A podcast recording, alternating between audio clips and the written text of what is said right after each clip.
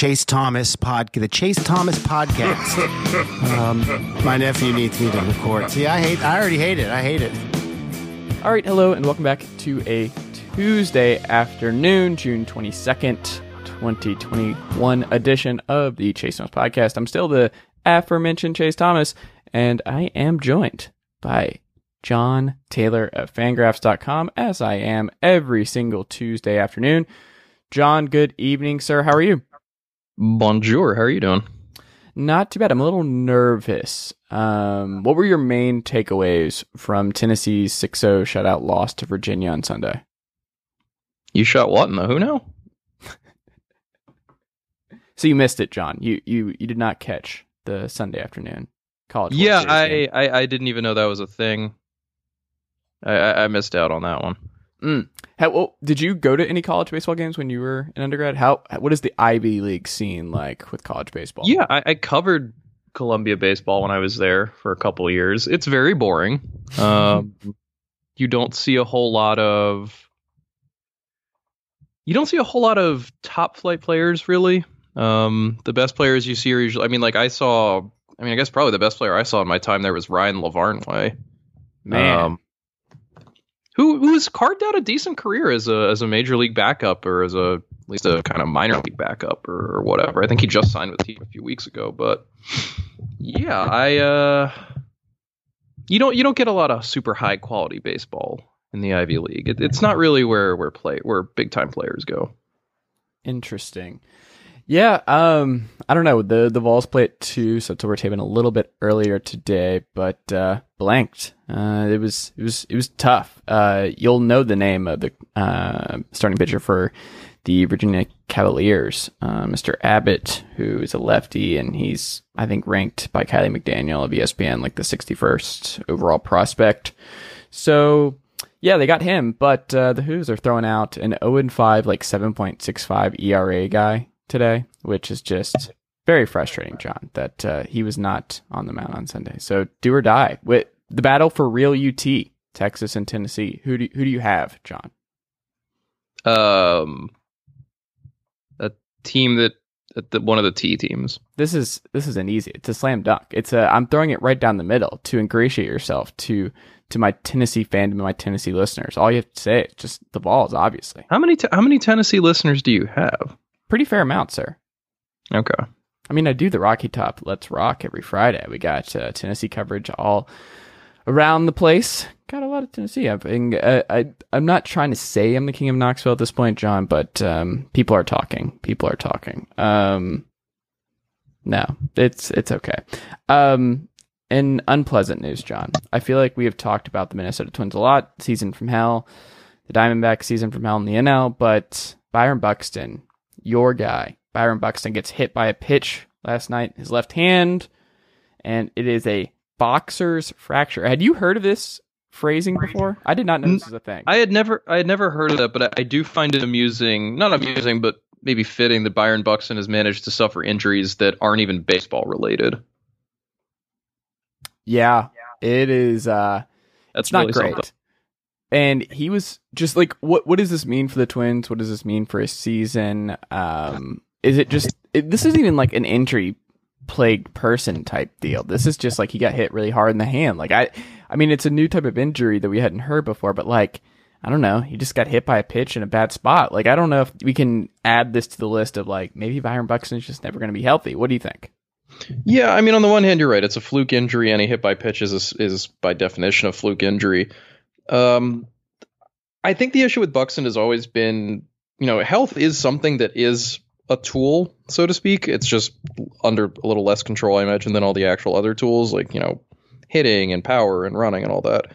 But it is definitely a skill being able to stay healthy. And even though this isn't, this is, a like we said, a fluke injury on a hit by pitch, this is Buxton. I mean, the injury he suffered before that was not. That was a guy who goes seemingly one hundred percent after every ball and runs hard all the time. And just invariably, his body doesn't seem to be able to stand up to it, which just bums me out, especially given that, um, especially given the way he has taken that step forward. I think everyone was waiting for him to take this season. And in the brief period of time he was active again, he was hitting quite well again. So, I mean, as for what this does to the Twins, long term, nothing really. He'll be back from this. You know, it's a broken hand. They'll be back in four to six weeks. Short term, uh, I mean, the Twins were already pretty well out of the playoff race at this point. Obviously, but they had won five straight. They were. They had won five little, straight. Yeah. Um, so there is that, and that's not to say that they were completely dead, especially given the A L Central is a mess and that neither of Chicago nor Cleveland is uh, the strongest team right now. But even with those five straight wins, their playoff odds are only back up to three percent. They're still ten games under five hundred. They're still only projected to win seventy-eight games by our by our metrics. Like, I, I think obviously losing Buxton makes it that much less likely than they make the postseason. I do wonder if part of Minnesota's plan was, okay, we get Byron Buxton back healthy and we kind of start a run from there. I need to. I, I don't know who else, if there's kind of still missing anyone health wise. They thought maybe, okay, maybe it's the equivalent of like a second half burst. You know, we get we get Buxton back. We get, uh, well, actually, really, it, it really was mostly Buxton, I guess, depending on what happens with Josh Donaldson. But, yeah, but they've gotten Kenta Maeda back and maybe he rounds into shape. Oh, I guess they have um, Michael Pineda on the injured list as well. But that just hasn't happened, obviously. And I, I think at this point, like, there aren't really any, and like I, I as noted, Buxton was really the biggest internal reinforcement coming back for this team, uh, depending on how you feel about Pineda and depending on how you feel about Maeda, Kenta Maeda's seeming like return back to being Kenta Maeda. I have to imagine that the Twins front office probably doesn't think there's much of a chance left at this point. Again, ten games under five hundred, twelve games back of Chicago. Um, not sure what the wild card position is, but if you're ten games under five hundred, it's probably not good anyway.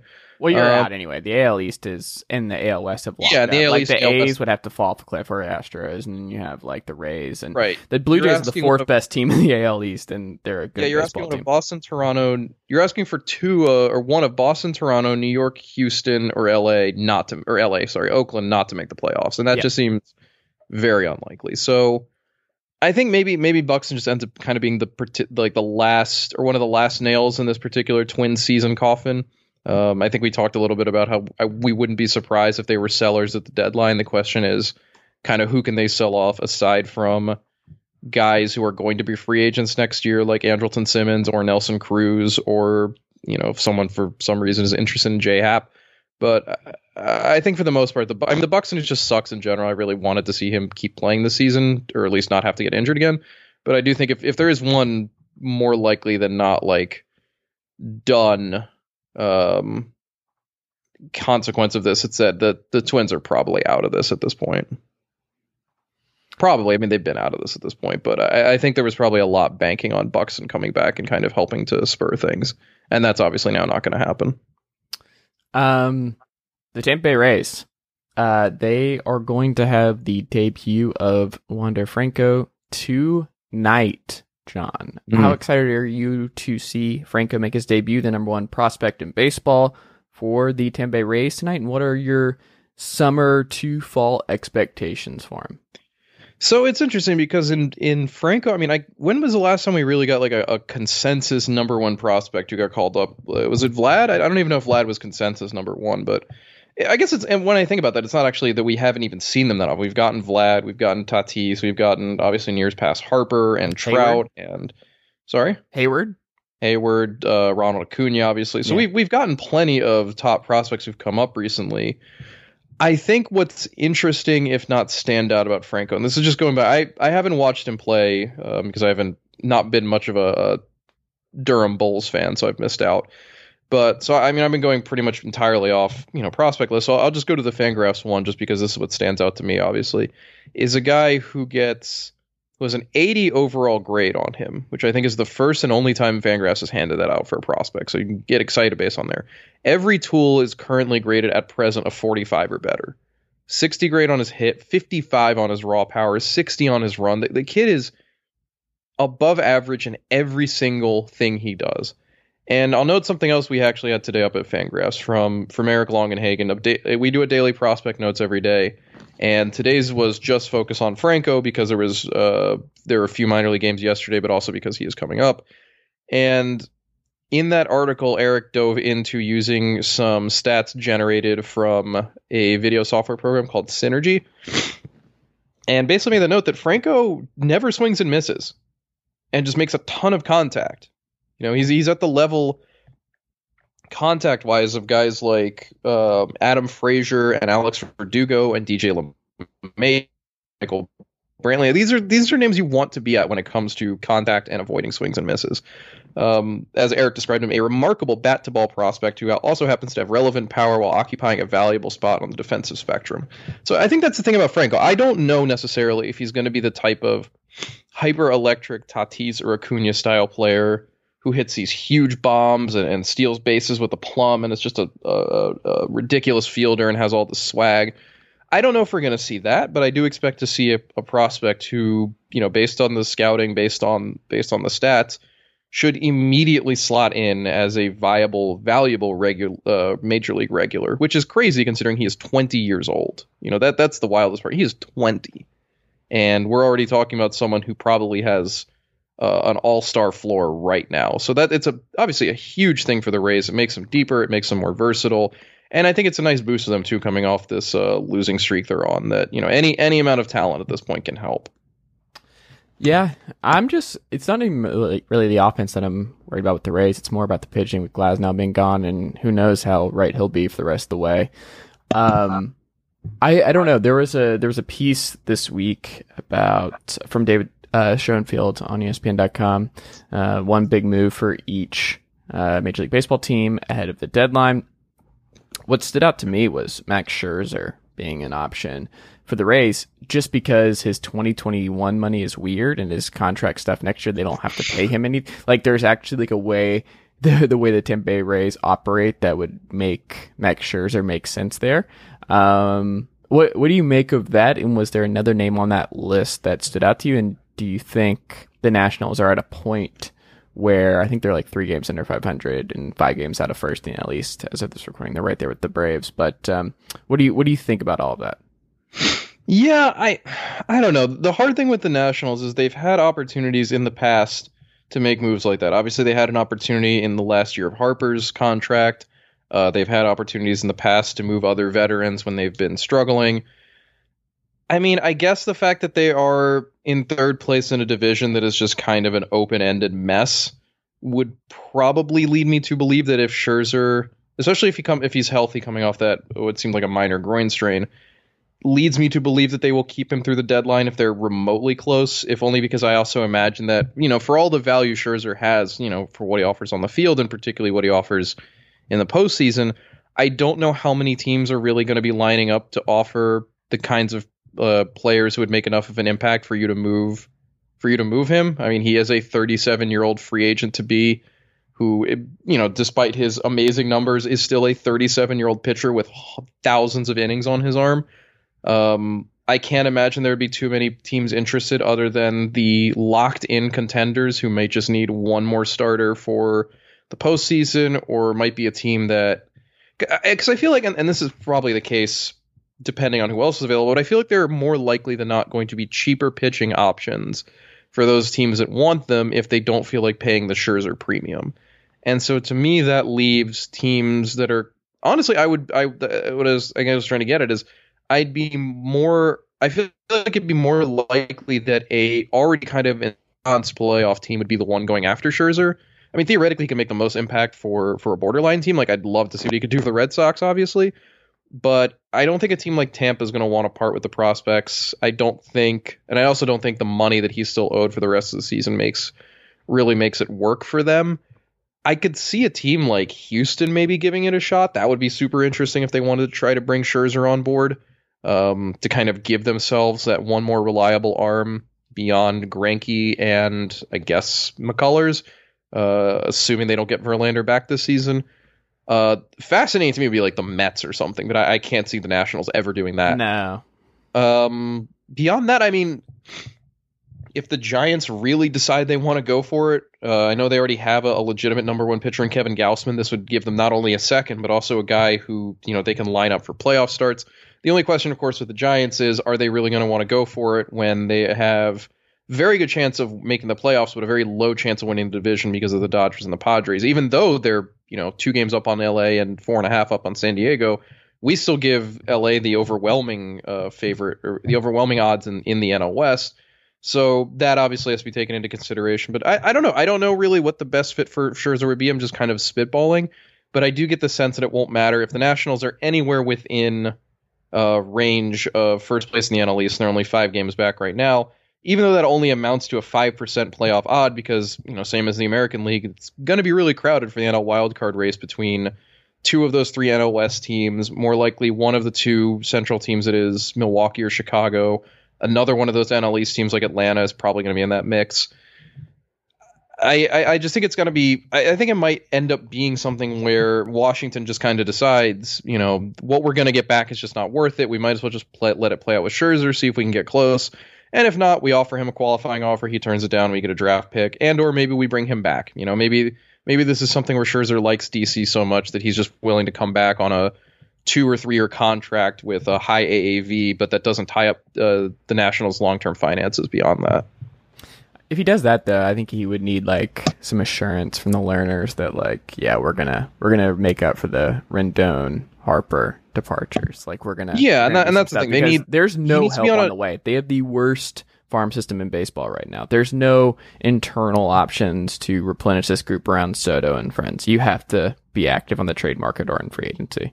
Yeah, and that, and that's kind of the thing. It's like if you if you keep Scherzer, that means two things. One, like you said, because this is a bad farm system, you've you've thrown not thrown away, but you've passed on your biggest chance, probably of anyone on the roster who isn't named Soto or Trey Turner, to increase the talent level in that minor league system through whatever Scherzer would have brought back in a trade.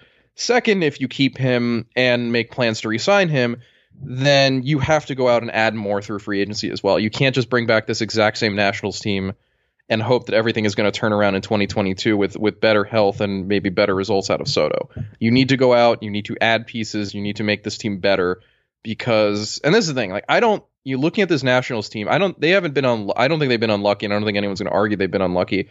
I think this Nationals team is what it is. They're bang on their Pythagorean record. This is just not a particularly good roster right now. There are just a lot of holes, a lot of guys miscast as starters like Josh Harrison or Starlin Castro. You know, th- this is a team that needs that needs work done in the offseason. I, I almost wonder if they're better off moving Scherzer and just kind of refocusing and rebuilding a bit, maybe retooling around uh, around Soto, extending Turner, you know, giving some space to guys like, I guess Andrew Stevenson has kind of fallen on his face, but kind of letting some of the younger guys on that roster, like I, I know like they're giving the time to Eric Fetty right now, and I guess Joe Ross is technically still young, but, you know, kind of seeing what else there might be there, or maybe just more of a soft rebuild where they let go of the high priced veterans and just try to do something kind of what more what the Giants or the Red Sox were doing in the last couple of years, which is just kind of cycling through some younger options, improving the farm system, cutting payroll. I think that's more likely than not going to be the path the Nationals choose, because I think this particular window has also probably closed, regardless of whether or not Scherzer stays. I don't know. Like, the Nationals would not surprise me either way. I, as a Braves fan, I think. Like, I mean, I think the, the big problem me. with them is yeah. they can't count on any starter who isn't Scherzer right now. Mm. Patrick Corbin is a total coin flip. Strasburg is hurt. Uh, uh, Fetty has no good track record. Joe Ross has been fine. He's a he's a back of the rotation starter. John Lester, despite his surface stats, has viciously bad peripherals and is almost certainly going to slow down in the second half because that's been his thing for the last few seasons. The bullpen is not particularly strong. The offense doesn't have a whole lot of depth. I, I, I think this is just like, I think the best case scenario for this Nationals team is five hundred at this point. Mm. And if that's the case, how valuable is Scherzer to that versus whatever you can get from whatever team happens to have interest in him, even if you have to eat some money? You know, because again, keeping Scherzer for next year, you have to do more. And looking at the contracts the Nationals are going to shed, aside from Scherzer, Um, they still owe a ton of money to Strasburg, a ton of money to Corbin. Uh, their Turner is Trey Turner is heading into his last year of arbitration eligibility and is probably going to be pushing twenty million on that. I mean, they're going to let go of guys like Turner, Cast or I'm sorry, Castro, Dan Hudson, probably Brad Hand, uh, maybe Jan Gomes. They have a very cheap option on on or relatively cheap option on Kyle Schwarber. That's good.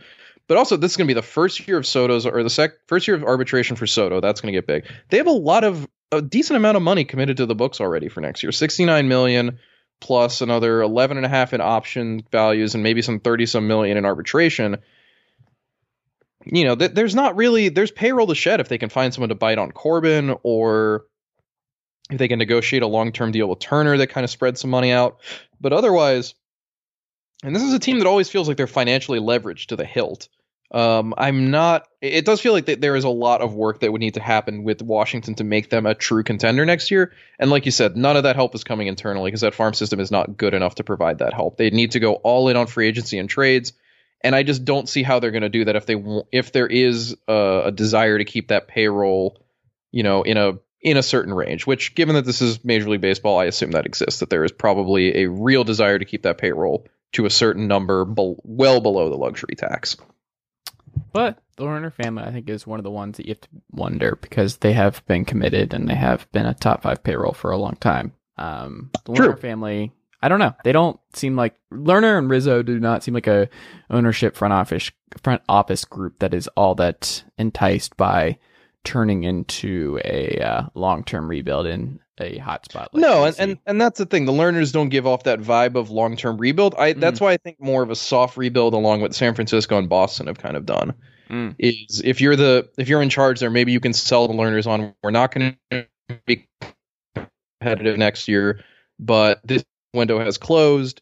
We need to improve this farm system. We need to get younger. You know, let's try that. And let's see if we can't do like San Francisco and Boston have done and turn it around quickly by making the right investments in free agency and getting some more young, cost-controlled guys. Because, as I know, like this roster has turned over pretty fast and doesn't really have a whole lot of youth left on it, especially in the pitching side. So, you know, they've, they've got to make some decisions there at some point. Um, Javier Baez getting benched for losing track of the outs while running the bases. Uh, what, what do you make of the decision to bench him? I mean, I think it's a, I think it's something you. I mean, you, you can't have a guy not just. Baez didn't just lose track of the out. He lost track of the outs two times within the same inning, and you can't really do that. Can I offer and, a counterpoint for him? Can I offer a defense? Yes. He may have done what I had done this weekend, John, which was binge Mayor of Easttown, okay. and he was he was reeling from just okay. how good of a six-part miniseries that it was. I, I thought you were going to say he was reeling from just the heaviness of it. I mean, it sounds like a too. very heavy show. It's a very heavy show. It's probably okay. one of the best T V shows I've seen in several years. Like, it's okay. unbelievable how good that T V show is. All all I know about it is that Kate Winslet vapes and does a pretty good Delco accent. Both are true. She vapes a lot. There's a lot of vaping on that show. There's a lot of Yuengling product placement. There's a lot of, of um, has to be. yeah, legally Rolling Rock. Yeah. I don't know. You're not allowed to shoot uh, a movie or T V show in Pennsylvania that doesn't have Yuengling or Rolling Rock prominently involved. Apparently not. Apparently not. But it's a delight. And I just think that Javier Baez, we can't rule out that he was just uh, thinking about that ending. No, and that and that's fair. But I think if you're David Ross, yeah, you don't really have a choice. A guy commits two dumb errors like that in the same inning and gets himself doubled off. I mean, that that's the kind of stuff where I feel like, I mean, obviously never played, never been a manager, caveats as, as always. I feel like that's the kind of thing where it's like you have not even make an example, but that you, you've got to make a point of showing the rules apply to everybody, including the stars. You fuck up like that out there, you go on the bench. Um, and I think that's probably just smart on David. I mean, the nice thing is you, you heard nothing about it post game. I don't think you didn't hear Baez complaining. You didn't hear any other teammates complaining, which gives me the sense that this was handled correctly and that everyone understood what this was, that this wasn't like. This wasn't out of line. This wasn't vengeful. This was, you make a mistake, you will, there will be consequences for it. And I think it's important just to remind a team of that every now and then that, hey, nobody is special here. Nobody is above the rules. You know, I am the, I am the final authority here. And if you displease me, you're going to hear about it. And I think every manager pretty much has to do that at some point. Yeah, that's true. That is true. Um, Jacob DeGrom had his twelfth straight start with one or zero earned runs, which passed Bob Gibson's record for a traditional starter. John, how is he doing it, and how is it sustainable that this is just a thing? Uh, magic. He's doing mm. it through magic and the fact that he's actually Walter Johnson traveling forward in time. I have no idea how DeGrom is doing this. He is one of the most unreal, baffling things that has happened in baseball in a long time. This dude who just basically taught himself how to throw one hundred miles an hour with a ninety-three mile an hour slider that has stupid movement and spin. It makes no sense. What I found so funny about last night's start was when the umpires came out to do their their sticky substance check, DeGrom got to be the, the first to receive that treatment and found nothing because it it just it's just so perfect. Nothing. Jacob DeGrom doesn't need help. He doesn't need sunscreen or rosin or spider tack or gorilla glue or whatever the hell else other guys use. This is just how good he is on his own. The only comparison I have in my mind right now is ninety-nine Pedro, who was so good it just felt like he was playing another sport entirely. You saw guys go up there with just no no chance, no chance to make contact, no hope of doing anything other than maybe making Pedro Martinez waste three pitches to strike him out. And I think DeGrom is in that same place. I mean, I know you watched that start because the Braves were prominently involved. That first inning at bat that Ozzie Albies had, where DeGrom threw him two sliders and Albies swung like he had literally never seen a slider before. You know, and that's that, that's a good hitter in Ozzie Albies, who has seen many sliders in his lifetime and has probably hit a lot of them very hard. And here he is swinging, not just swinging over the top, but just looking like he decided to swing when the ball was already like ninety-five percent of the way to the plate. Like he had just then decided he was going to swing, and then throwing out this half swing sword as uh, as Pitching Ninja does. Just looking compl- I don't understand how DeGrom does it. I don't understand how he is like this. I don't understand how he has built himself into this. It is genuinely fascinating to watch. He is the best pitcher in baseball without even a question. There's n- number two is Garrett Cole, and it is such a big gap in my mind. It- it's not even it's not fair. Every Jacob DeGrom is the stupidest thing. His E R A plus is close to eight hundred. He's almost eight hundred percent better than the league average right now. Doesn't make any sense. How can you be eight hundred percent better than something? He leads the majors in E R A, E R A plus, F I P, WHIP, hits per nine, strikeouts per nine, and strikeouts per walk. That's Pedro. That's Pedro. Come again. That's just how it works. You just apparently once a generation we just get a Pedro, and this is ours at thirty-three for the Mets. So let's all have fun with that as he, assuming he stays healthy, waltzes to what will be his third Cy Young Award in four years. And you could make the argument pretty easily that, you know, if if writers had been a little more skeptical of Bauer and a little more pushy about his sticky stuff, R P M, whatever, you could make an argument that that, that DeGrom could have won last year. It would have been, I guess, him or Darvish. We're talking about someone who would, in an alternate universe, is on his way to his fourth straight Cy Young Award. That's unreal. That is absolutely crazy. What a pitcher. What a player. I don't like it, John. Well, I know you don't like it, but that's your problem. Nah, I don't like it. I like it a lot. It's fun. It's fun watching Dick, Jacob DeGrom pitch. He's immortal. It's fun when he's not uh, not pitching against the Braves like yesterday. That that's when it's fun. Okay. Well, that, then then the, then the Braves are the problem here. Is what I'm is what I'm seeing. Um, Kyle Gibson. Yes. Is five and zero. Yes. With a two point one seven E R A. Um, wow. The Rangers may have stumbled into something here. Like, this just never ends. Why did I not? Why did we overthink this? Because th- they do this now all the time with Mike Minor, Lance Lynn. They're just the the old pitcher rehabilitation factory. Like, yeah, you, I, I want to look at. I want to play a game where I'm going to look at next year's uh, free agent starting pitchers and try to decide who the Rangers are going to sign to some weird two or three year contract where you all just look at each other and go, "What are you doing?" And then that guy turns into a top five A L Cy Young contender. Um. I'm ready for this game. Who who do you have?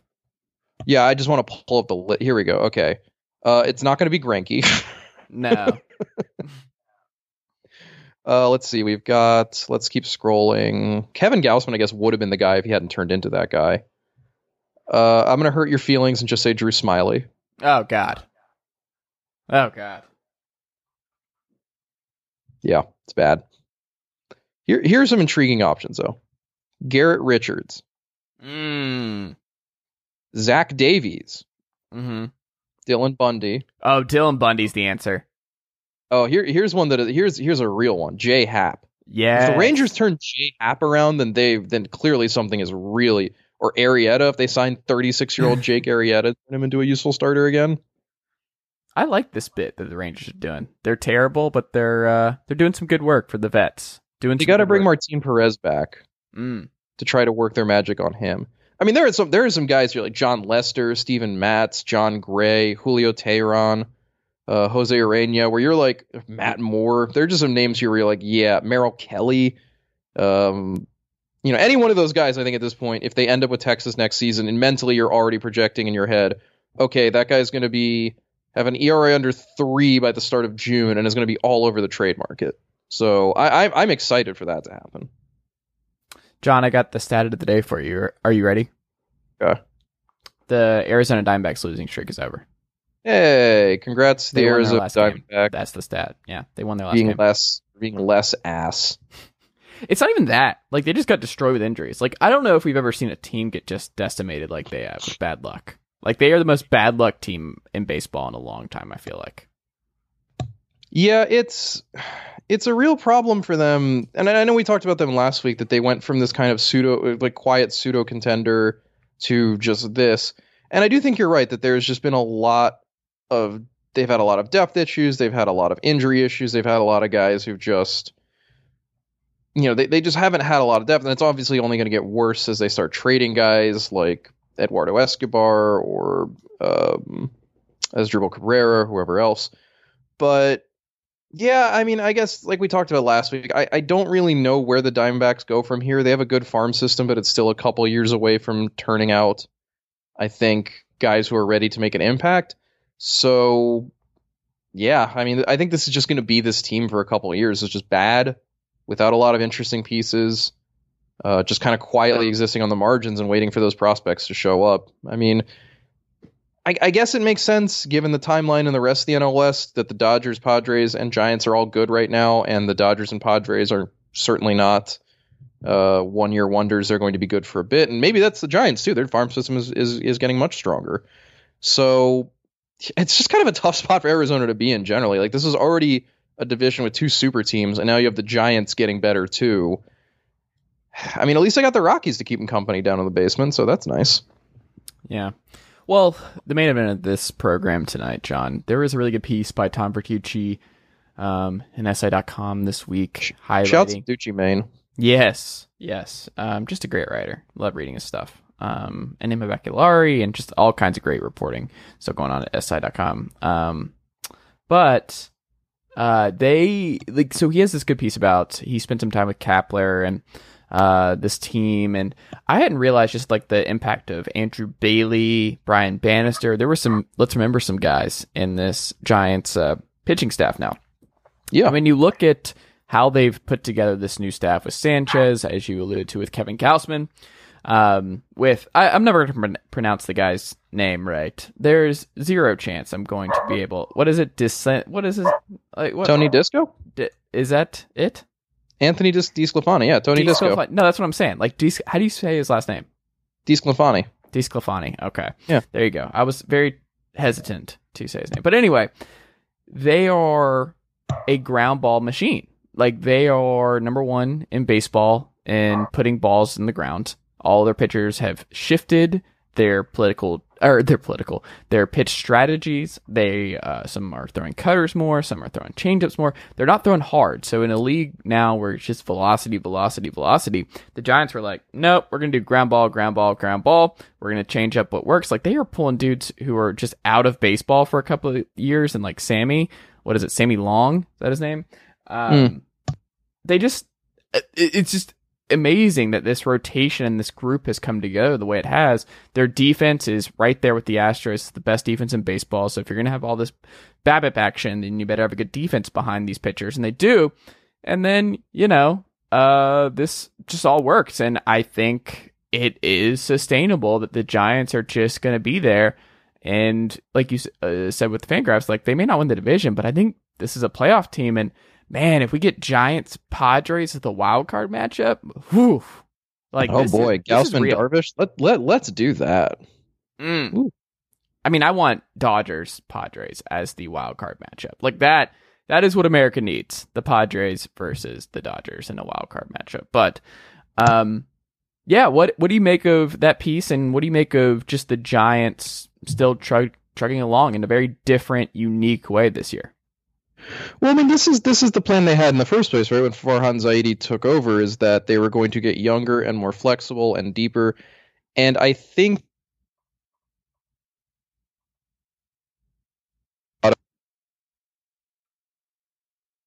a lot of success of this particular Giants team, some of those older guys like Posey and Crawford, and when he was healthy, uh, Evan Longoria, kind of bouncing back to being more like their past all-star selves. But you've also got contributions, I mean, and, and Brandon Bell, too, I guess you can add to that pile. But that's mostly on the hitter side of things. I think pitcher-wise, well, for starters, hitter-wise, they've got a lot of better depth now than I think that, you know, previous Giants teams ever had. Guys like Austin Slater, Wilmer Flores, Mauricio Dubon, Uh, this kid they just sent down, Lamonte Wade Junior You know, there, there are some there are useful pieces in their minor league system who have actually been able to contribute when they've been called up and when they've been needed. Similarly, I think they've gotten a lot more of that pitching depth now. They have an actual rotation now with Gausman and De Sclafani. Um, they've been able to over like, and that's kind of what you need when you're going to rely on guys like Alex Wood or a thirty-five-year-old Johnny Cueto or whatever Aaron Sanchez is at this point. You need to have those backup options, and those didn't really exist before. And granted, like yeah, this is still a team that had to give two sc- two starts to current Scott Kazmir, but I think there's just more. I do feel like there's more depth. Obviously, this is a good hitting team that has, you know, uh, sorry, that is. taking advantage of, again, like I said, uh, older guys being back. But it just does feel like this is a, a a deeper team overall with more options for when things get hairy. I think the only, not, I think the major issue they probably have right now is the bullpen. Probably would like another more consistent arm in there. I think if you're looking at what the Giants are going to be doing at the deadline, if they are a legitimate team, and if they, you know, if they are going to buy, and I think they they kind of have to. I think what you're probably looking for is maybe some outfield help, maybe a back of the rotation starter, and probably more likely than not, I think the big um, emphasis will be bullpen help. Uh, I know we didn't really mention with Gibson, but this is a team that would make a lot of sense for Kyle Gibson. Just a guy who mm. can just be in the middle of the rotation and just gobble things, who's going to be cheap next year as well, um, who probably won't cost that much in prospects, I don't think. Even if he is pitching well and even if he is cheaply signed for next year, he is still Kyle Gibson. He's still in his thirties. You know, that's not the greatest, but, you know, I, I think that's someone who, I mean, obviously Kyle Gibson's going to help a lot of teams, but I think especially a team that already has a number one guy in place and really just needs rotation depth more than anything, I think he makes a lot of sense there. Yeah, I, I just think it's a cool story. Like, I like when, the one thing that scares me is, like, I think he referred to him as the Tampa Bay Rays of the N L now, and I'm like, well, San Francisco's a gigantic market. Let's not encourage uh, Zaidi in this front office to... to not spend in the coming years, that uh, just because the rebuild is just a, it's a different kind of rebuild. But I think this is something that it feels like the Giants are not going anywhere, which is bad news for the Diamondbacks. Uh, the Rockies do not matter, but it's also, I guess, bad news for the Padres too, with just how much they invested in this offseason that the Giants just came out of nowhere. But it's also just cool as a reminder that baseball can be weird, and that just because this is what we think going into the year, this is how all this will go. You know, sometimes it just doesn't go that way. It's cool that the Giants are just an out of nowhere team, because it feels like that's harder and harder to do now in today's baseball. Yeah. And, and I think, like you said, that if, if anyone's most pissed about this, like you said, it's the Padres. Cause like you said, they, they put so much effort and money and work into this offseason to cement themselves as a top five N L team and certainly a real N L S contender. Now they have this out of nowhere Giants team they have to deal with that might push them not just into a wild card spot, but also into the visitors' side, the visitors' wild card spot. You know, they didn't even get the home game for that one, which I, I imagine would be huge for San Diego. So, yeah, I imagine A J Preller is probably not particularly happy with how quickly the Giants have managed to turn that around. Yeah, I don't think so. I don't think so either. Jon Tayler, what uh, can we check out from you across uh, the Twitter sphere, fangraphs dot com? What uh, should the listeners do if they are on the fence about being a subscriber to fangraphs dot com? Well, I'd just say for starters, if you become a, a Fangraphs subscriber, especially if you subscribe to our yearly ad-free model, you get to browse Fangraphs ad-free, which makes for a much nicer, faster, and more pleasant browsing experience. But overall, if you sign up for a Fangraphs membership, it basically just keeps Fangraphs in business. All our money goes toward uh, paying our writers, paying for server space, adding new stats. You know, we're, we're trying to add new stats and features all the time. We've we've added a lot of the Uh, StatCast stats now to our player pages and to our leaderboards, so that, you know, you can just have everything in one nice place. We got a piece out if you're interested as to what the Fangraphs tools can do for you just as a casual reader. There's a there's a good piece from yesterday just from our Ben Clemens, just a quick overview of what tools are useful if you want to do your own trade deadline preview stuff, if you're out there looking to write about the deadline, podcast about the deadline, tweet about the deadline, and you want to sound smart and intelligent, go over to Fangraphs, use our tools. Uh, the one thing I do want to plug for today, I don't know what time this is going to go out, but regardless of what time it goes out, check it out. We have a live watch-along for today's YouTube game between Oakland and Texas featuring Eric Longenhagen over on our Twitch page, twitch dot t v slash fangraphs live, or on our Fangraphs homepage. We'll have a live stream there, too. There are going to be some special guests who have yet to be announced, but there will be folks dropping in, hanging out with Eric as he talks about the game, about the farm systems, about how each organization works. So stop by around, stop by for that eight p.m. Eastern, five p.m. Pacific if you're interested. We try to do those semi-regularly, and we always advertise them ahead of time, so be sure to check that out. Uh, otherwise, yeah, just keep on coming to Fangraphs, sign up for a membership if you are not a member, and help us stay in business and keep doing cool baseball stuff. All right, well, go do that if you are not already. John, thank you as always for the time. We will talk next week. Go Vols. Go, uh, go. Is that is that the way it is? Go Vols. You don't get, you don't have like a, your own like Boomer Sooner or War Eagle or nothing. I mean, there's Go Big Orange. There's V F L, Ball for Life, but Go Vols is just that. Go Vols. Fine. Okay, Go Vols. There you go. I love it. Bye, John. All right.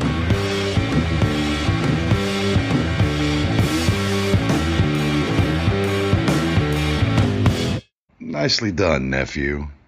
Chase Thomas Podcast. Hell yeah.